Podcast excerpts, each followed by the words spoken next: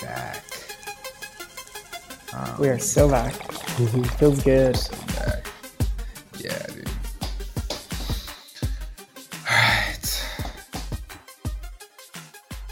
All right. Yeah. So, yeah, I'll just catch up from the I don't know, last 12 days. Your video is a little delayed. I don't know if. Yeah, I think it's my Wi-Fi. I don't know if is it gonna like bother you? No, it doesn't bother me. I'm just hoping that it's not gonna like create issues later. I think it should be fine because it looks like all the like audio is coming at the right time and stuff like that, so it should be fine. But just if it's like I don't know if it's distracting or whatever. No, yeah, I don't care. It's all about the content. Yes. All right, cool. Ready? Yeah, let's do it. All right, 3, 2, 1. Welcome to the Decent Crypto Podcast. Today is December 11th, and we are officially in a bull market. Matt, how you doing? We are so back, so back. There's dog coins back on Cosmos that are pumping. Yes, and I'm actually back. I'm physically back. Where were you? Let's tell the listeners. Okay, yeah, I've been at a meditation. I wouldn't call it a retreat. I would call it a boot camp. I was just telling Matt before the episode what my schedule is like. It's basically just 12 hours of meditation every day in complete silence. There's like 100 other meditators there, but you don't speak to anybody or have any kind of contact with anybody at all. You're just meditating, 12 hours a day, and you get a breakfast and a lunch, no dinner, and straight through you just meditate. It's basically just really getting into your own space, getting into kind of everything that's going on in your own body, in your own world, in your own mind, learning to be there with it, deal with it, and kind of process a lot of things in your life. So yeah, it was really cool. It was a very powerful experience, very intense. It's called Vipassana meditation, if anybody's interested. How many days? How many days were you there for? Oh, 10 days. 10 days straight. Actually, 12 days. 10 days of pure meditation in the middle, and then, 1 day in the beginning, 1 day at the end. But yeah, it's cool. And yeah, it's at a really nice center up in the mountains, like right outside of Yosemite. A lot of interesting kind of insights, I would say. So, okay. So you put your phone away and you don't talk to another human for 10, 12 days. You're meditating 12 hours a day, and you come out and you turn on your phone. What was that like? It was insane. So you have the opportunity to get your phone like on day 11. And I was like, I just cannot do that. I need to power through this last day of meditation, and then tomorrow I'll grab my phone and deal with the world. Because actually it was also my birthday in the middle of this meditation. So I was like, I don't know, I want to deal with all those texts and things like that. So, there's a lot going on there too. So I was like, all right, just leave that to the side. And then, as I was leaving, like I was in the car. I was in a carpool. Somebody else was driving. So I was like, all right, now I can deal with all this stuff. I would say there was like, there's a few birthday texts, things like that. And just like personal stuff getting through. I checked my email, and then I went through all the crypto stuff. And very interesting. I mean, I obviously have the widget on my phone for, basic stuff. So I saw Bitcoin at that time, like Bitcoin's like 40K now, but it was like 43 on Sunday morning. So I was like, wow, that's cool. I was kind of expecting a pump. I won't lie. The whole time I was thinking about crypto prices, the whole 10 days. It was on my mind. Well, not the whole 10 days, but like you think about it, you're like, what's this portfolio going to be at? What's this going to be at? What's this going to be at? I was doing a lot of like very active stuff, I've been like going ham on like really like focusing on like rotation, like kind of stuff, and like going like pretty like aggressive. So, it's obviously going to be on your mind. Like, what am I going to come out to? The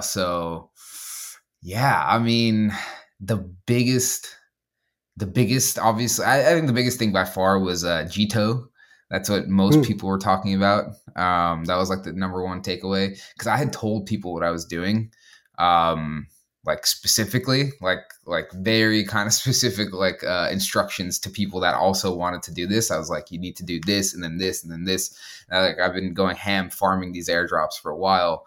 And so that was the most prominent thing. People were like, how much did you make? And it was way less than people were expecting, honestly. But yeah, I would say that's the number one takeaway. And then just in general, like everything pumping. And so I was catching up on that. But yeah, I don't know. It was a very interesting experience to come out to.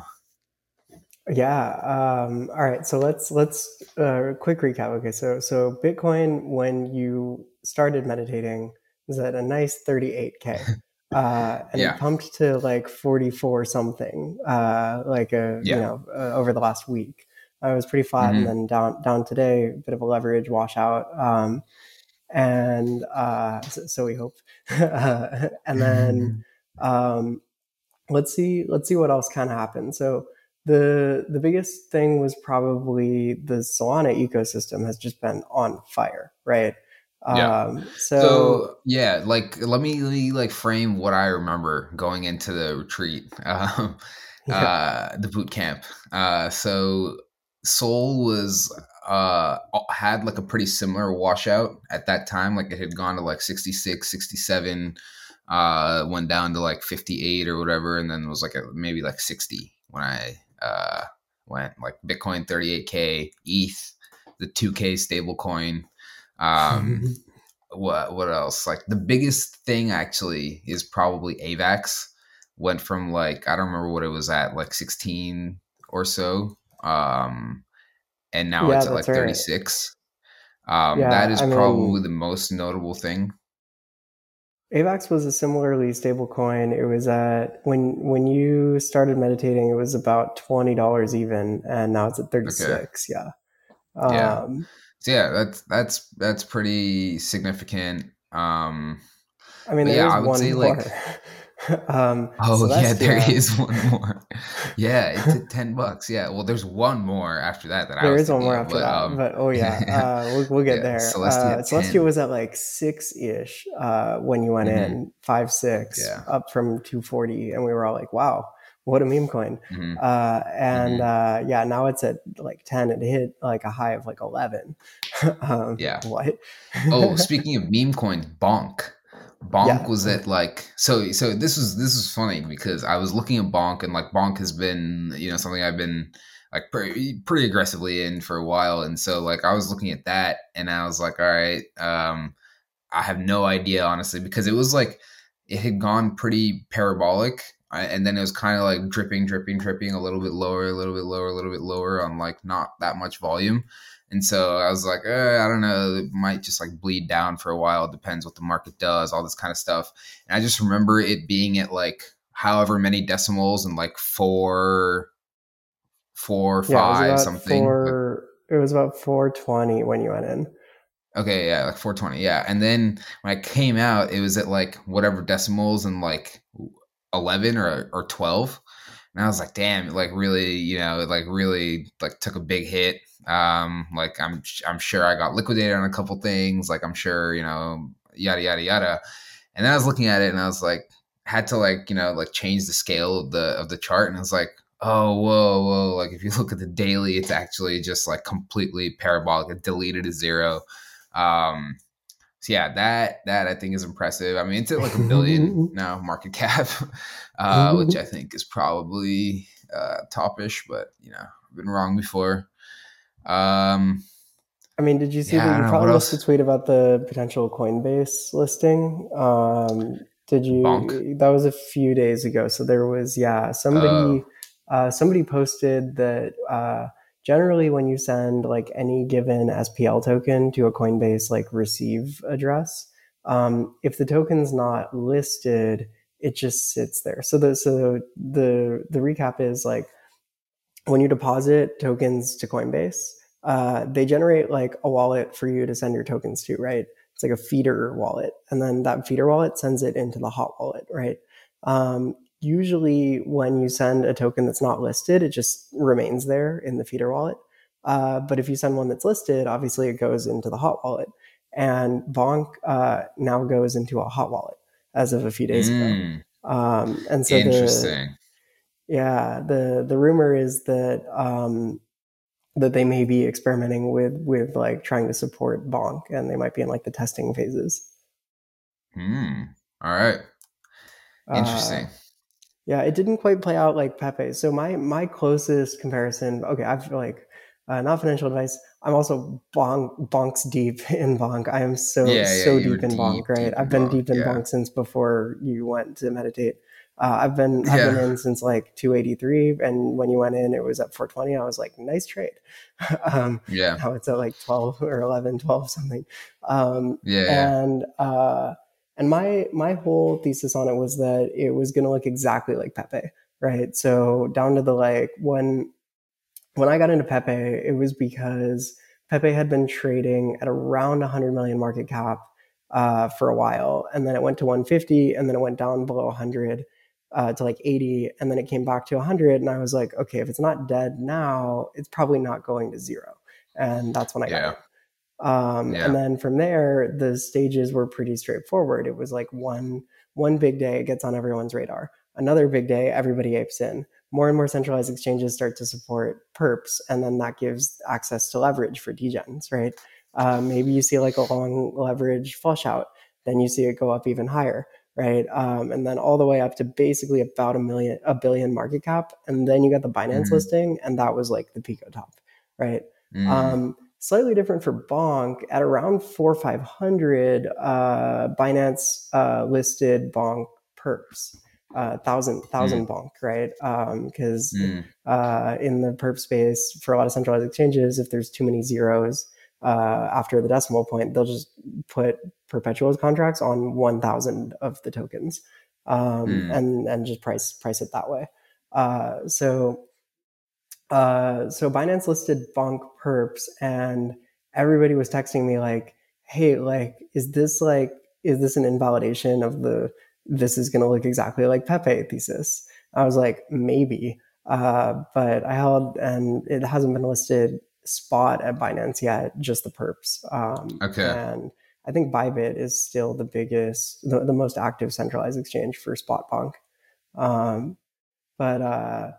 Yeah, I mean, it's been amazing to see just how much people are rallying behind this token, right? I feel like it represents to a lot of people the Solana comeback, the Solana ecosystem comeback more broadly.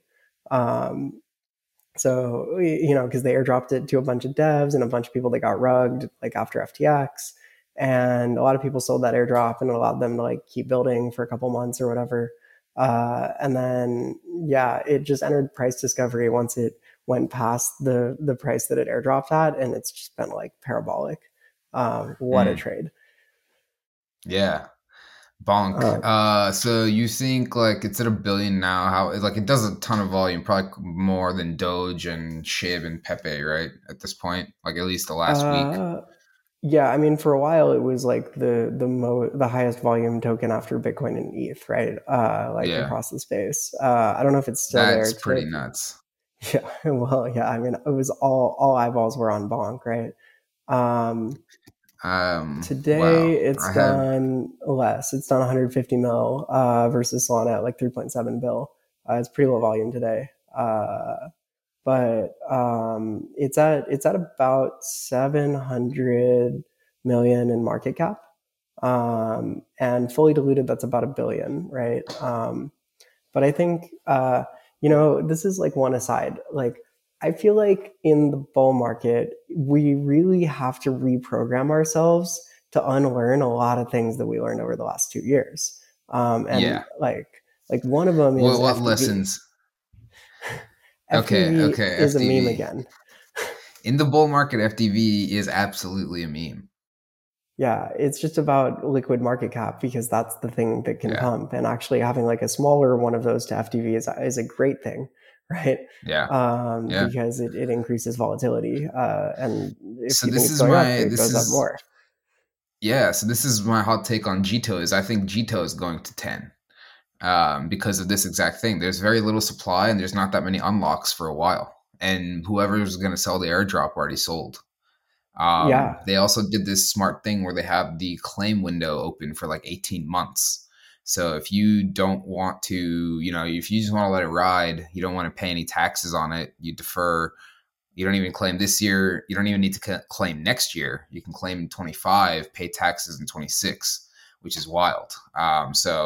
They're doing smart stuff there. So it's a lot of like, you know, pumponomics there, which I like. That is smart. So, I didn't think about that, but yeah, it makes the liquid circulating supply smaller.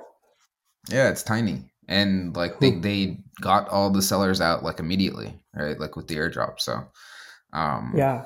And I mean, that's another thing that you have to reprogram yourself on, right? Is that like everybody thinks that every airdrop goes to zero like immediately, because that's what we learned in the bear market. Give people free money and they're just going to sell it, right? I think Optimism was probably the first one, or maybe Arbitrum.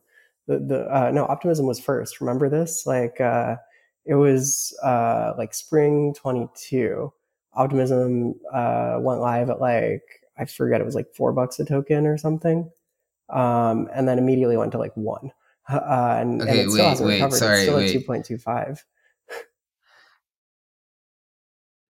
Wait, sorry, I have to cut you off here. I am looking at CoinGecko, and USDC just went to 0.982. Kind of weird.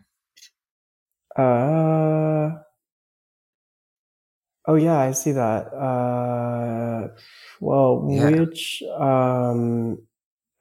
Let's see which exchange that is driving that, right? Yeah.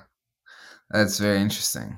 See all trading pairs. I mean, CoinGecko is interesting. They have a really tough job to do, right? Because they basically have to like combine all the prices on all the different exchanges in some kind of like volume averaged way. Yeah. It looks like there's probably some kind of error, because BUSD also went to 97 cents. Interesting. On CoinGecko. So that means that people are trying to sell stables. Is that bullish? Either they're trying to sell stables, or they're trying to like, could that also be like redemptions? Would they be buying it? Well, if you redeem it, it's 1-to-1, but if you're swapping it for something, you're going to swap it for Bitcoin, right? But then you would think that like the pricing that should triangulate, right? I don't know. Yeah, I think it's just a data error. I think it's just an error. All right. Well, I didn't mean to derail that. I'll just cut this out if we need to. Yeah, back to the regularly scheduled program. Back to Optimism. Optimism was the first airdrop to really just get sold into eternity, right? Like it didn't pump at all. ENS pumped like that. I think it went up like almost 100%, like the week or so after the airdrop, and then went to zero. Right. But like there was zero. You're seeing like Optimism zero pump. Yeah. It went live. It went liquid at 4, and it went down to like 1 or like 90 cents immediately. Now it's back up at like 2.25. And we were all sort of trained for that pattern of like, as soon as the airdrop happens, you have to sell, because it's never going to go to that price again. And it'll probably be down by 3/4 by the time you manage to even sell it, right? And I don't know if you remember, Optimism's RPCs went down because there was so much demand to sell this token. That's so funny. It was probably like the highest volume day on the network from transaction volume perspective. That's funny. Anyway, like, Jito goes live, right? And everybody, including me, is like, okay, it's going to zero, send it, right? And it doesn't. It dumps a bid, and then it pumps the next day and the day after, and it's done quite well. I think it's above where it went live. And Jito, for those who don't know, is like the Lido of Solana. Is that about right? I think that's about right. Yeah, there's a couple liquid staking solutions on Solana, but yeah, Jito's Marinade kind of like the one right now. Marinade and Jito are two biggest. The other I would say big Yeah, big thing. Oh my goodness, Ordi is at 45. Oh yeah, did you catch this? That was crazy. I mean, wait, where did Ordi go to in the high? Like it got to 100 or what? 70, 68 for like a second. That is insane. For like a second, but it had sustained volume at like in the low 60s for a couple of days or for a day or so. Yeah, I mean that had me worried because I was like, this has to be a top signal. Yeah. I do not understand this at all.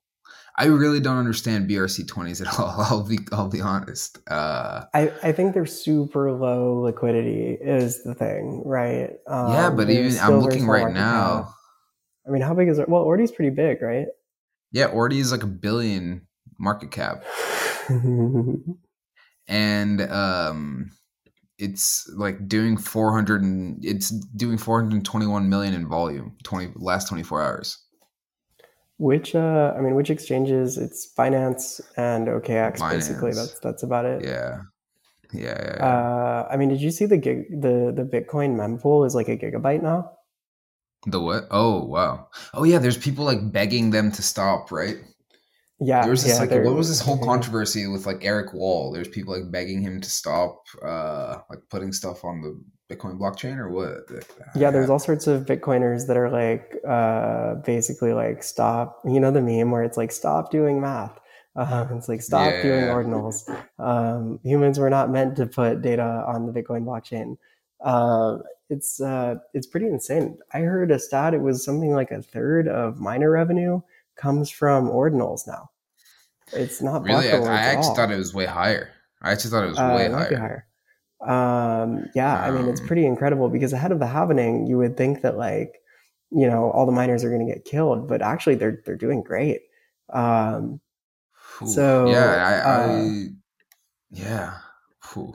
this is wild. It's interesting. I know a lot of people that like bought like the Pico top of a lot of the stuff. Bought a soft a punk for like a Bitcoin frog or whatever.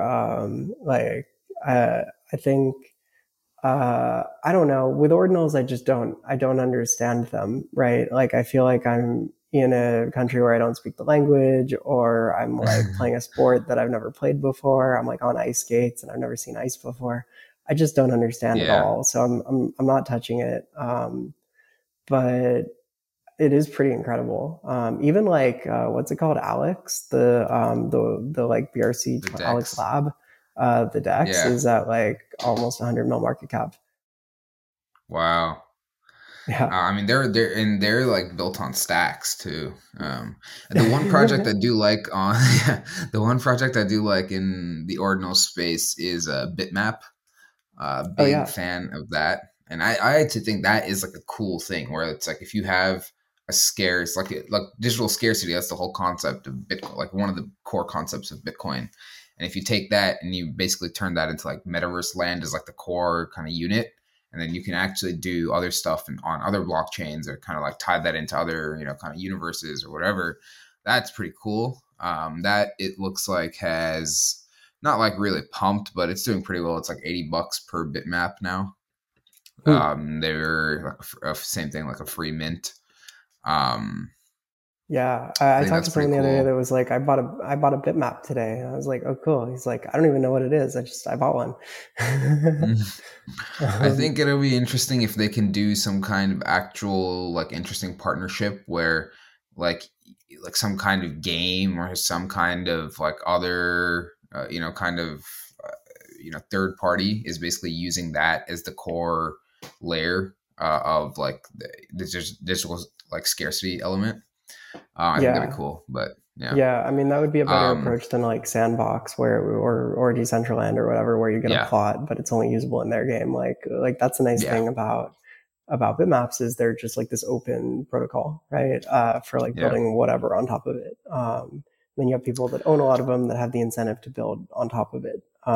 Like you can have competing metaverses as opposed to like, it's like Lens, right? Like the data itself is like this graph that like everyone has access to, and then you can build on top of it. That was ordinals was super interesting. But I'm looking at I'm looking at Magic Eden and like the other like Ordinals, kind of like the prices and all this other stuff. And it looks like outside of Ordi, nothing has really moved that much. I mean, look, you know, fungible tokens are just so much easier to speculate on because you can have perps. Yeah, I mean, if you're on Binance, it's a different, you're playing a different game. Yeah, and I mean, there's just so much more liquidity available. I mean, part of what I've learned over the last week is just how many people I know don't do stuff on chain. They're like taking exposure through centralized exchanges, and they're like, I flipped my like Celestia position for like a Solana position, and I'm like, how did you do that? You would have to bridge off of Cosmos, and you have to go to Osmosis. You have to bridge off of Cosmos. Bridging off Cosmos is a pain in the ass. Did you bridge Atom and then sell that on Coinbase for so like it was? And then I was like, hang on a second. Everyone out there except for me is just doing this stuff on a centralized exchange. Like yeah. I'm actually doing everything in the Phantom wallet. Yeah, yeah. It's actually so nice just to be able to do transactions on literally any chain, including Solana, in one wallet, right? Like it's amazing. Yeah. Oh, Phantom's amazing. Yeah. But anyway, okay, let's go. I'm going through like what else is like really just interesting, eye catching. Injective, that ecosystem has gone ham. Yeah, Injective it's pretty was like interesting. Yeah, I think Injective was like $16-17 when I left, and it is $23.36 right now. And yes. I would say it's going to go to like $30-40. Interesting. That is my local top guess. So Injective is like a perps app chain. Pivoted a little bit into allowing other perps protocols to deploy there. So, for example, like Lavana is one that I think is pretty cool. It's basically the same thing, but I just talking to people, they're really cool. It's just like an interesting thing where you have like a chain that's just for perp stexes. And they've given up on being like the only like app there. And now they're like, okay, we'll also just be the chain too. And it's like, well, why wouldn't liquidity just concentrate into like the one active perp stack or the one most active perp stacks? I don't know. But market makers love that, right? Because you have a ton of venues in the same place. And you can make markets across them when there's like price inefficiencies. So I don't know. The Injective thing is interesting. I haven't been following why it's pumping, except that people want to pump stuff. And it's just like a reasonable thing to pump within the Cosmos ecosystem. Yeah, I don't know either. It's just been pumping all year, honestly. I've been watching it since it was $7 in January or wherever it was in January. And just been like, oh, I don't get it. Oh my goodness. In January, dude, is $1. Yeah, that's wild. 23x, wow. And and I just didn't get it the whole time, and I still don't get it. But yeah, I will continue to monitor this and probably top buy. Dude, I'm so out. I'm never bridging to Cosmos again. I think it's airdrop season again there. I think it's probably that's just right. Like stake and forget. Kujira was pumping before you went into meditation. I wonder if it's continued. Oh, Kujira pumped a ton like a month ago, and then it retraced quite a bit, and then it looks like it pumped again in the last couple days. Yeah. And there's like an airdrop there for what was there's, it? There's tons of airdrops like happening on the network. Yeah, I think it's gonna do pretty well. I mean, it's interesting. Okay, so let's talk a little bit about airdrop season. So we had the Pith airdrop on Solana, and then we had the Jito airdrop on Solana, And the day after the Jito airdrop, I swear, like every group chat I was in became a Solana airdrop farming group chat. And you know, I would get I would get a text like, yo, does anyone know, like, have a list of like other protocols to farm on Solana? And I'd be like, yeah, let me literally just go to Twitter and pick any tweet, because all of them are people writing threads about what to farm on Solana. And then I think it's interesting to me that I don't think it's really carried across chains super well. So people are starting to discuss trying to farm like stuff on like Avalanche or like in the Cosmos ecosystem. But to a large degree, like the most established protocols like Trader Joe, they already have a token, right? Part of what happened with Solana was that like, in the death of a lot of their DeFi ecosystem, new like protocols started to rise from the ashes that didn't have tokens yet. And so I think like MarginFi is a good example, right? Like, how did they not have an airdrop in 2021? I don't know if they were live then, right? I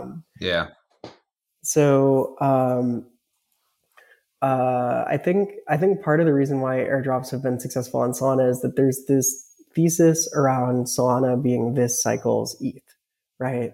And it's one of those like self-fulfilling prophecies where everyone's like, okay, like if you lay the charts over each other of Solana price action and ETH price action, ETH pumped here, you know, this time last cycle, Solana should pump too, and then everybody buys it.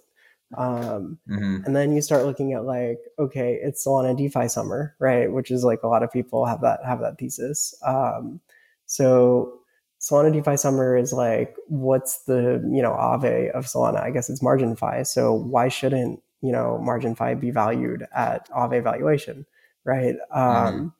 And in a bull, this is one other thing you have to reprogram yourself for. The numbers are big, right? Like you're looking at Bonk and you're like, oh, it's almost at $1 billion. And then everyone's like, hey, remember what Doge and Shiba Inu did last bull? 1 billion's nothing. What were their like top market caps, like 30 billion or so for Doge? I'm not sure. Let's see. Was Doge 30? And Shiba Inu was maybe 10. Let's see. No, I think they were at one point. I think they got close.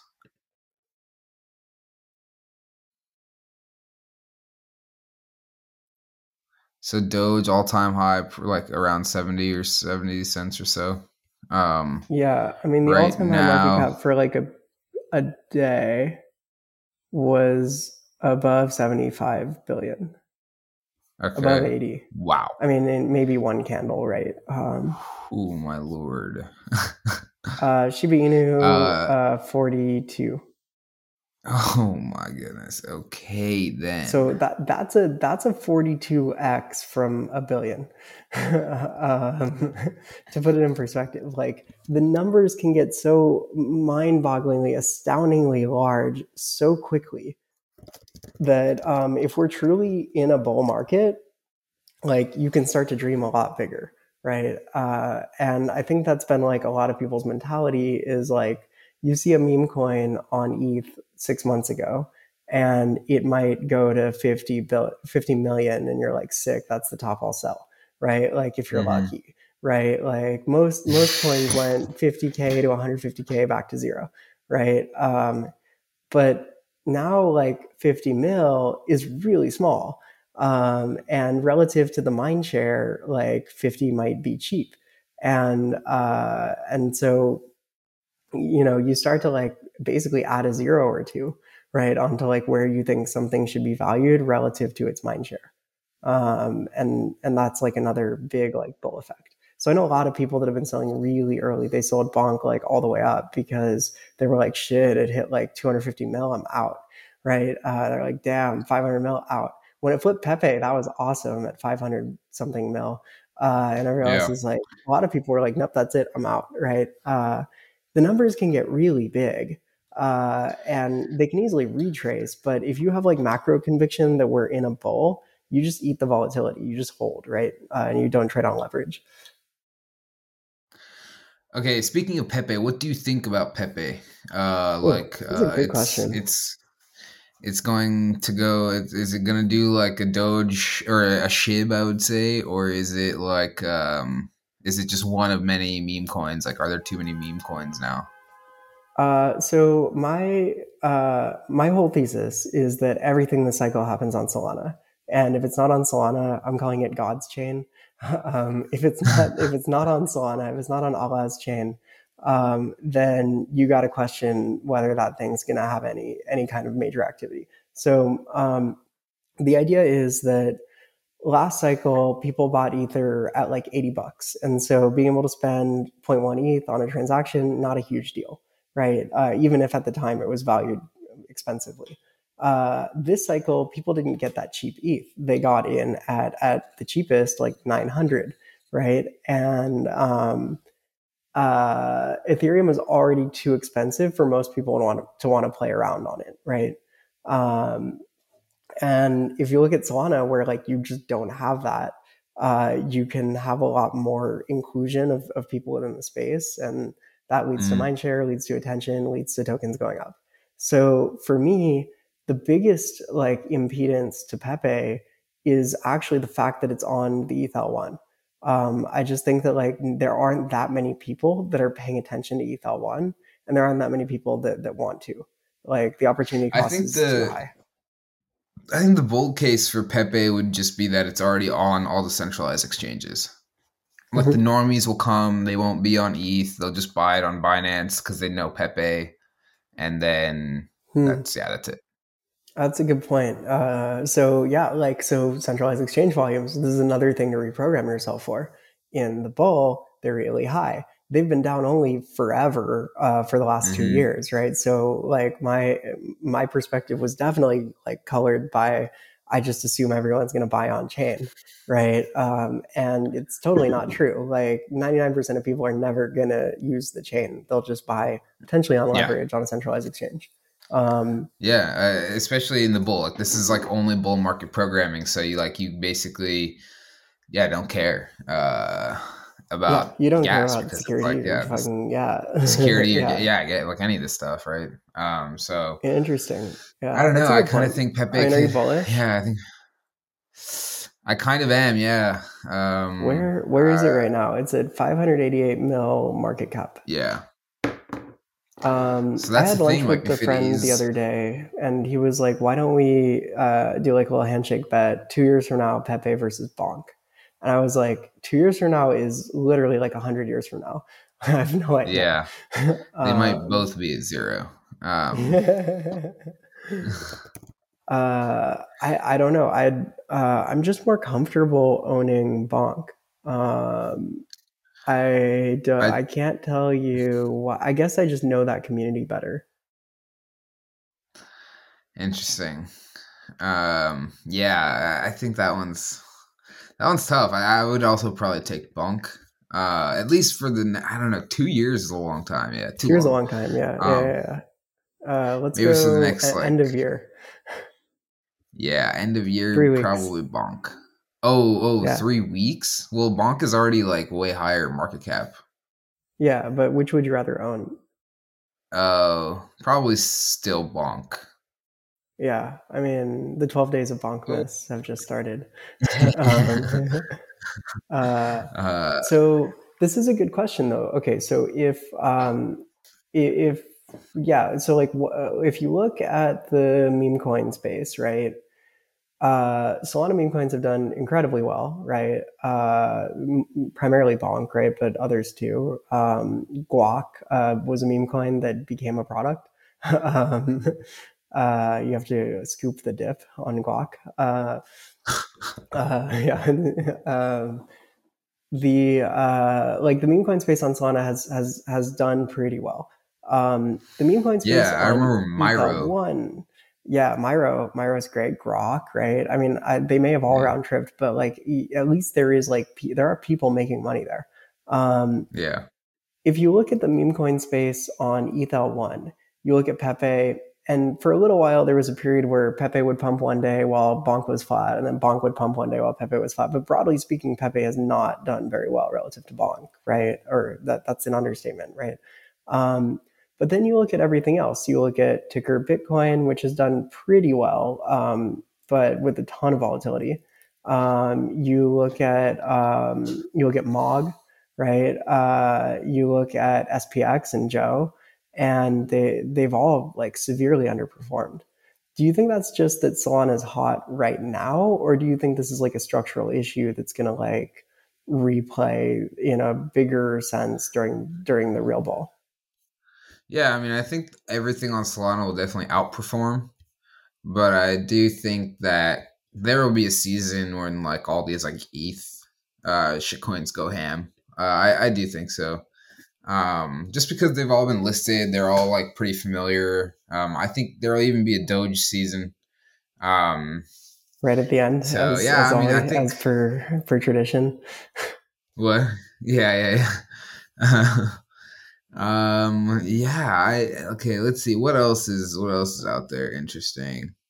So we've seen a few narratives. So AI coins have done pretty well. I mean, Render had already pumped, so it was largely absent. But if you look at Tau, have you been tracking Tau? Oh yeah, Bittensor. Oh dude, I've been in Bittensor for a minute. Good. yeah. I don't like have Man, a ton. I faded it at 100. That's 315. Yeah. Let's see. So Bittensor has done super well, and a lot of. Were you here for the AI thing, the Sam Altman thing? That was before you went in to meditate, right? Yeah. I was there for that. So the narrative a lot of people are driving is that like people even within OpenAI are now starting to talk about decentralizing, right? And like, yeah, what is centralization risk within the AI like space? And that's enough for Tau to pump. And even on like Solana, there's this relative small mid cap token called Nosana. I think we were texting about it at one point. And it's done pretty well. It's at like 63 mil now, up from like 24 just a few weeks ago. At one point I had like 15. I bought this token at like 24. It went to like 30 and I was like, fuck yeah, let's go. And then it went back down to 24 and I was like, oh God. And then it went to 20. I was like, oh shit, I'm so dumb. And then it went to 15 and I was like, you know what? These things are volatile. I'm just going to hold it. And it went up to, I think I eventually sold it like 35 to rotate in a Pepe, in a Bonk. Nice. But, like now it's at like 62. It hit a high of like 80 or something. So AI tokens have done pretty well. Dpin has had a bit of a comeback. Did you catch HNT pumped again? Oh, HNT pumped. Interesting. I've been holding ATOR for a while. That did not pump. Dude, there is nothing that kills a coin like privacy. This is one of my hot takes for like what I've learned the last 3 years. Nothing kills a coin's performance like privacy. Zcash, Monero, ATOR, Secret Network. They're very expensive hobbies. Is the best thing I've ever heard about Zcash is it's a very expensive hobby. That is a great point. Okay, so let's now go into the rest of the year.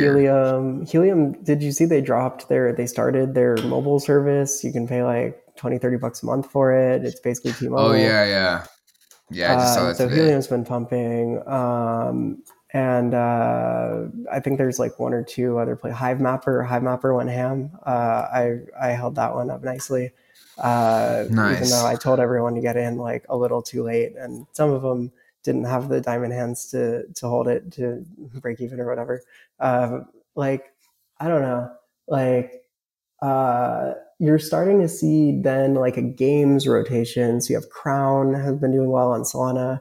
You have Blaze on Solana. You have what's the other one? It's pretty big. It's a rebrand of Merit Circle. What's it called? Beam. Do you remember Merit Circle? Yeah, I do. So Beam is the rebrand. It's been doing well. IMX has been doing well. Like, people are now shilling Avalanche on the gaming thesis. I think, you know, you're starting to see like the like cycle in effect, right? Where it's like, it starts out with like the layer one, the first dog coin, the AI, the DPIN, the gaming, the second dog coin, maybe a dump, right? So let's talk about the next few weeks. So are we like at a local top, or close to a local top? Like, how are you playing the next few weeks?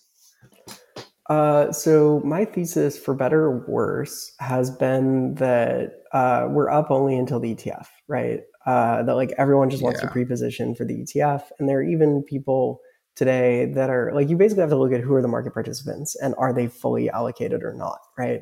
And a month ago, it was clear that like a lot of us were not fully allocated, and a lot of people sold a lot of crypto in 2022 and just held cash, right? And a lot of those same people are like, okay, now it's safe to deploy it. I'm going to buy it. And that's like the fresh liquidity coming into the system. And a lot of it is ETF pre-positioning, right? Now you have to look at it like, well, how many people that we're going to buy marginal crypto have not allocated yet, right? And I think most people have pretty safely started to feel like we're in a bull, and they've, you know, started to allocate back to their hot wallet, and they're probably pretty heavily allocated. Like, how could you have gone through the last 3 to 4 weeks without being like, fuck it, I'm just putting all my money in, right? So I guess that would point bearish in the near term. Like, everybody's already allocated. There's a lot of leverage in the system. We saw leverage wash out yesterday. Bitcoin down from 44 to like 40 today. You know, funding rates reset within a couple hours, which is pretty cool. But people are still, you know, clearly like fully allocated. There's also top signals everywhere. Chihuahua chain, right, hitting 40 mil. That's like a Cosmos dog chain. So I think you know, gaming is a thesis, probably pretty toppy, right? Jewel pumping. Dude, the hate rally is my favorite part. My absolute favorite thing that happened this quarter is Luna, obviously. Luna Classic. Oh yeah, like crazy. Jewel pumping, unreal. Jewel going 10x is. Yeah. No. Wait. Which one? Oh, about look, a lot of people are talking about an Avalanche rotation. The most hated rally on all of Avalanche would obviously be Snow Dog. No! and Luigi was like, Luigi commented on my tweet. He was like, "The North remembers." Yeah. I don't know, but okay. I kind of feel like, yeah, bullish up only till the ETF, and then a very like sharply precipitated drop thereafter, and try to be out before the ETF news in early January. What do you think? And you think like, yeah, I mean, I think like everybody's basically like consensus at this point. Early January, it's happening. I don't know. Like, if it becomes too consensus, is that like a bad thing, or like is that gonna invalidate this or? Well, I mean, okay, so like the halvenings, I guess, are the closest, like most like telegrammed like thing to the market where it's like very clearly known when it's going to happen. And I think like historically it takes some time for the halvenings to like really play out, right? If you look at the merge, I think it was pretty consensus that it would be successful, and ETH still pumped like from like 14 to 1600 the week of, and then dumped shortly thereafter to like 12, 13. Yeah. I just think like, I don't know. Okay. So of the people that I've spoken to, a lot of them are still surprised when I tell them that I think we're going to dump after the ETF news, even if it's positive. Which makes me think that it's not as consensus as we think. Interesting. All right, nice. Okay. What do you think? How are you feeling? Do you feel like we've hit Pico top? No, I don't think so. I think these things always get a little too dumb towards the end. Like people start chasing a little too much, and you can kind of tell. I mean, there's already a lot of signs. It's the old Suzu thing, you know. He's like, I have seven signals of a top, and we've now hit four. We've now hit five. I don't have that formula, but I think we're like 70% of the way to like a local top. I think like once we see like Avalanche go pat like close to like 70, which I think will happen. I think that's the local top. Wow. Real quick before we go, did you catch that Pudgy's went to 10 ETH? Oh yeah, that is insane. Wait, what happened? They announced some game that like looks pretty bad, honestly, but yeah, I mean, I think I think people want to people like what they did in the bear. They like the Walmart thing, they like the toys, they like the game, mm-hmm. They like the change in structure to like if you own a Pudgy, you'll get some like payout from the IP. Pudgy mm-hmm. gifts have been seen like in a total of some millions of times. You can track that through like Giphy.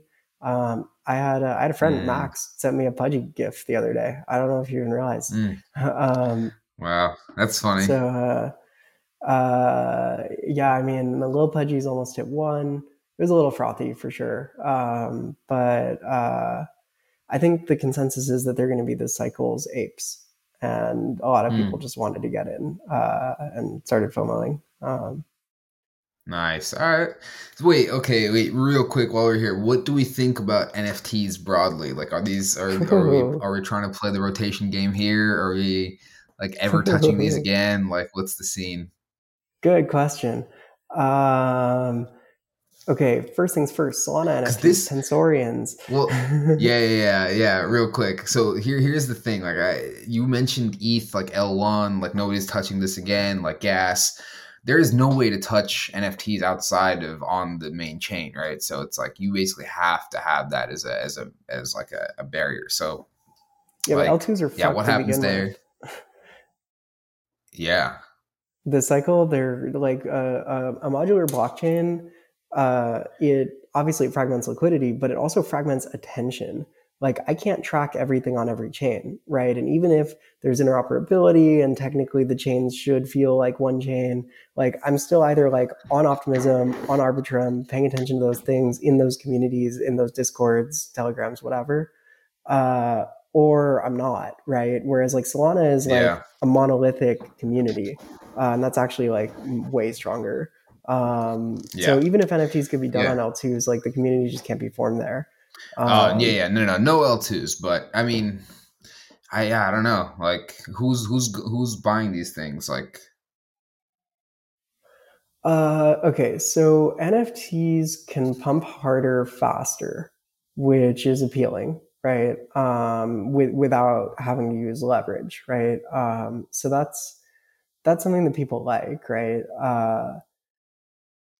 I don't know how I feel about Solana NFTs. What I think is going to happen is I'm going to fade them the whole way up. I'm going to be like, look, I just don't think that they have the same cachet. I can get behind everything else on Solana, meme coins, whatever, but just not NFTs. And then Solana NFTs will go absolutely crazy. I'll buy the Pico top and then down only from there. And then I think ETH NFTs will do the same thing. I think they'll get bigger than ever and I will buy the Pico top and they'll go down only from there. What do you think? Yeah. Do you think PFPs will come back? Not like broadly. I think some of them will. I think some of them will just like pump like Pudgies, you know? I just think like they'll just kind of sustain.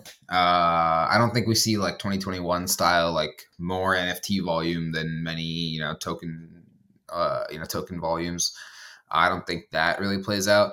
I'm pretty bullish, honestly, on Sol NFTs, just because like those are like the power users, right? Like it's like people that care like natively about the chain, about like honestly like being on chain, about like the culture, and so like that I actually do see those pumping, and they're probably all going to have associated airdrops. So like Mad Lads will probably do an airdrop, Tensorians will probably do an airdrop.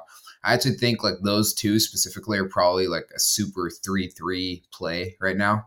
Because if Sol drops, or like there's just going to be tons of wealth effects on Sol with like airdrops and like prices pumping and stuff like that. people are going to funnel that into like, you know, the next thing, which is generally going to be like they cycle into NFTs, but like, especially these two, which are probably like almost for sure going to have airdrops with them. And they actually are building products, not just like a community. So like, yeah, Tensorians has the, you know, Tensor obviously, and then Mad Lads has a ton of stuff, the exchange, the wallet, and like all this other stuff. So, those I think for sure pump, those two, I'm super bullish. And like, as it gets closer to the airdrop, like less people are going to sell there. You get points the whole way. So like more people are buying just to get the airdrop, which pushes the price up, which, you know, then you get a bigger airdrop and like all this kind of stuff. So like very 3-3 in that sense. And I think also even if SOL goes down in price, the NFTs probably sustain or go up in price. That generally happens anyways, but so I think it's a pretty good play. That makes sense. Yeah. But you wouldn't just go buying like, you know, mid-cap SOL NFTs, right? No. I would probably buy like only those two, honestly. There's probably other stuff that'll come up, and that's like, I think like Clanosaurs are a pretty good one. There's like Quex. Yeah, dude, Quex went crazy. Yeah. Yeah, one of our friends was shilling them when they were 14, and I was like, kind of cool. Maybe I'll buy one. And then like, I look up and they're at like 60. I was like, oh, all right, missed that. But Tensorians, I am shilling my bag here, but I'm giga bullish. Yeah, that tracks. I'm going to fade it and buy the Pico Top. See you there. But you don't think like we get a 2021? I think we get a way bigger than 2021 NFT bubble this cycle. Wow. Interesting. In PFPs? In PFPs, yeah, in particular. Wow. The number one thing that I fade is people that say NFTs, it's not just PFPs, you know, it's a technology. It can represent a house or a whatever, or, you know, a game, in-game asset. Dude, that completely. FIFA just launched an NFT for like World Cup tickets on Polygon today. Yeah, I mean, that was obviously sick, right? But but like speculation wise, it's just gonna be PFPs. Yeah, we already found like the best possible approach. Like there's a reason PFPs worked. Every single one is a little bit different. You can spend a little more and get one with a hat, right? We didn't have Blur last cycle. Think about that. Like that alone is pretty meaningful, I think. I think we're going to see PFPs come back bigger than like ever. I think we're going to see them at least 3 to 10x the size of the PFP market last cycle. Wow. Interesting. Yeah. And all the other non-PFP use cases will be rounding errors on NFTs. Interesting. I kind of think they're done. I kind of think it's like going to be a niche part of crypto from now on, personally. Wow. Cause NFTs are most appealing to normies, and literally no normie will ever touch NFTs again. Like after what happened in 2021, there's no chance. I don't think that many normies got in though, relative to the aggregate normie population. Like think about the size of the sports gambling market, right? Like that's kind of your target audience. I don't even think it's about getting in. I think it's just the name, the reputation, the stories. I think just like, it's just a dirty, tainted word now. And like the whole, like, I think apes, like the people just hate the whole concept. Like they just, viscerally, like it's like a visceral reaction when you talk to people. I was with one of these like artist dudes in LA, and basically like him and his friends are just like those three dudes in the like YouTube thumbnail, and they're just getting together all shitting on NFTs. It's pretty funny. It's interesting. Yeah. I mean, apes created and destroyed a lot for the NFT world. Yeah, and I don't even think it's their fault. I think it's like a lot of just the hype around it. And just like so many people that got in late just losing tons of money. And yeah, like I think, I don't know. I think they're like now just going to be a niche part of crypto. Yeah, probably very wrong. And also, I have an NFT as my PFP right now, so yeah. I mean, if that, you don't, but... like, yeah. Cool. Anything else? No. What's your top target for? Let's do top target by like whenever you think it is, by SEC or by the ETF approval. On Bitcoin, like 48K. Yeah, Bitcoin. Let's do Bitcoin, ETH, Sol, AVAX. Bitcoin 48, ETH 2350. Sol 88, and AVAX like 42. Wow. All right. Nice. I'm a little more bullish. I'm going to go. Yeah, I think like Bitcoin 52, ETH 24 or 25, Solana. Yeah, about like 92, AVAX 70. Wow. I mean, you're giga bullish AVAX. Is this just people fast following, like rotating from Solana to AVAX, do you think? Yeah, I think it's just straight muscle memory. I think it's like whoa, all this stuff happened on Solana. Solu and AVAX, can't do Luna. Now let's do Injective. Injective 40, Sol and JVAX 35 to 45. Yeah, it's interesting. Yeah, I mean, also. Well, like also look at this, like Sol last 24 hours, like 3.8 billion in volume, AVAX 3.2 billion in volume, and the Avalanche market cap is like 40% of the Solana market cap. Generally, there's just like a lot of. I think it's just muscle memory. People are used to them like being lumped together, kind of, you know, trading similarly. I think like when you see volumes kind of like creep up like this, you can see market caps also start to get to like parity. So yeah, I think it'll outperform then the rest of the year. There's also just stupid memes, you know, it's AVAX winter, the snow chain, all this stuff. There's just going to be stupid meme coins, Christmas meme coins. Yeah.